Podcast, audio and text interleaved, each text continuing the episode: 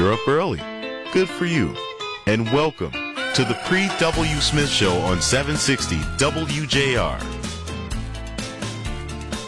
All right. Time to get up. For those of you who will be starting your workday soon, uh, some of us, as Cameron Knox brings, brings us in occasionally, just going to bed, coming off a night shift, whatever it may be. We're glad you're joining us for our party here in the morning on the Paul W. Smith Show. All right, look, uh, we've talked about the impact that the pandemic has had on the labor markets and the way we work, where we work, how we work, all those kinds of things. Well, it also, maybe less obviously, but for those of us who are parents, those of us concerned about education of our children, also impacted how we educate our kids. And much like how the pandemic impacted how we work, the pandemic also impacted how we educate our kids. And it really opened the door to other ways of doing things. I mean, that's one thing I got to say about the pandemic. It broke down legacy ways of doing things, it broke down paradigms, it broke down our routine and forced us to think of creative ways to do whatever it is that we had been doing, but do them perhaps in a better way. And that happened to education as well. So, parents, during the pandemic, there was homeschooling. They were forced to find solutions for making sure their kids got a good education during the pandemic, even though they couldn't go into the classroom. And beyond the actual educating itself, the learning, of course, there's a socialization and all the other things with it goes with making sure your child gets a good education. Well, we recently caught up with Kerry McDonald. She's a senior education fellow at um, the Foundation for Economic Education. And she really broke the subject down for us and brought to our awareness other ways that now have uh, lasted beyond the pandemic into the post pandemic period and, and certainly are here to stay beyond in the ways that parents are thinking about and approaching the education of their children. Kerry's got the story for us. Kerry. Yeah. So last week at the Harvard Kennedy School, there was an emerging school models conference that brought together both kind of thought leaders and academics who are interested in innovative learning models, in addition to education entrepreneurs who have been creating these new microschool models and learning pods and other kinds of alternative and non-traditional education solutions. And so I think of some of the people who were there are uh, were Kelly Smith, who's the founder of Prenda Learning, which was one of the early scalable networks of microschools that was created in 2018 in Arizona. And Kelly was a software programmer who sold his company and then decided to shift his efforts to education because he couldn't find an education solution that worked well for his son. So he ended up creating one of the first microschool networks, Prenda, which is uh, was a group of kind of multi-age students in a private home with a paid teacher. Often these teachers are sort of parent guides that want to kind of work through a curriculum and facilitate learning.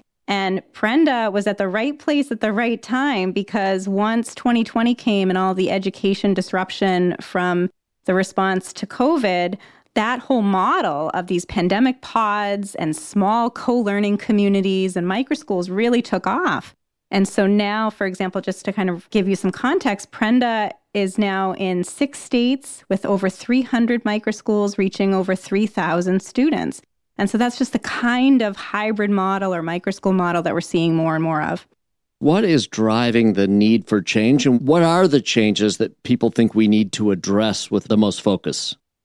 Well, with the education disruption of the past couple of years, there is also a lot of opportunity, right? Parents have been re empowered to take the reins of their children's education in ways that were unimaginable before 2020 parents might have been dissatisfied in some ways with their children's education or thought that there could be something different and better, but they lacked that catalyst to really start looking at other options or making a change. And the widespread school closures and ongoing remote learning and Zoom school really provided that catalyst, that kind of external force that nudged parents to look into something different. So we saw record rates of homeschooling in 2020 that have continued to be high. We're still far above pre pandemic levels in, in terms of homeschooling, even though schools are, of course, back to normal and open for full time in person learning. We see a lot of these parent driven pandemic pods and little micro schools that emerged in 2020 now turning into full fledged,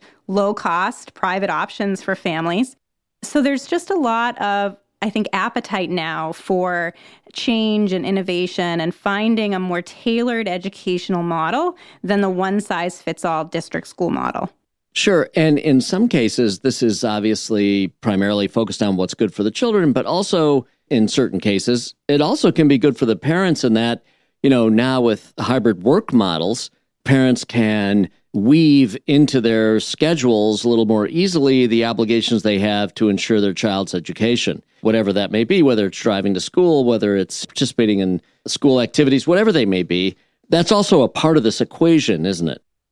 Yeah. So, with the education disruption of the past couple of years, there's also been workplace disruption. And a lot of workers, employees realize that they could continue to be productive, potentially even more productive, by having that flexibility of working from home, at least for part of the week. These hybrid work schedules, I don't think, are, are going to go anywhere anytime soon. And there's research to back that up just because it's what employees want and employers are increasingly recognizing the advantage of that both for attracting and retaining employees but also in terms of productivity is that people aren't spending as much time in long commutes or you know not kind of getting right down to their workload uh, you know as easily and quickly as possible when they're able to do that from home and so i think as workers recognize the value of freedom and flexibility in their work schedule and not being tied to an office building 5 days a week from 9 to 5 they want to grant that same freedom and flexibility to their children in terms of schooling and education. And recent survey out by EdChoice confirmed this. They polled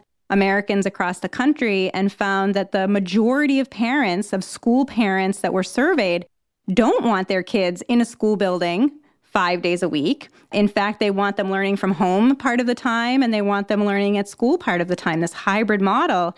And even more interesting, is that they found that of the majority of parents who wanted that hybrid school schedule for their kids, most of them wanted their kids home two or three days a week instead of one day or four or more days. There's even discussion around, we've heard of the four day work week. How about the four day school week? Yes, and a lot of school districts across the country are beginning to embrace the four day school week. A recent Wall Street Journal article revealed this increasing trend. Again, something that was already happening pre 2020 and that has accelerated since then, again, as a way to attract and retain teachers. Especially in areas where there may be some teacher shortages now, but also because, again, parents and communities want this. Yes, and I think what this illustrates more than anything else is how, with parents wanting this, communities wanting this, it's just another example of how people are taking things into their own hands and not necessarily abiding by and living within the same old, same old rules and legacy ways of doing things just because. Now they're starting to want to make change that works for them better, works for their kids better. And we're seeing all kinds of creative solutions. I think one of the things the pandemic did was made us take a look at a lot of things in our lifestyles that really could be done alternatively, could be done better. And this is just another example, I think, uh, emerging on the heels of the pandemic. I think that it's no longer the default option for parents to send their kids to an assigned district school, that they've woken up to the fact that that assigned district school may not be the right or the best fit for their child. And now they feel empowered to look at other options. There's also an increasing number of states that have passed school choice legislation that enable education funding to follow students instead of going to school systems that makes looking for different education options more accessible to more families and i think overall parents are saying look we have so much personalization and choice in every other area of our lives why don't we have that in education? And they're increasingly demanding more of that choice. Absolutely. Kerry McDonald, Senior Education Fellow at the Foundation for Economic Education and you're the host of the weekly Liberated podcast as well. You're also the author of Unschooled Raising Curious, Well Educated Children Outside the Conventional Classroom. You're obviously well equipped to bring this subject matter to us, and uh, we really appreciate it, Kerry. Thanks for being on. Thanks, Jeff. All right, back with more in a minute right here on The Paul W. Smith Show.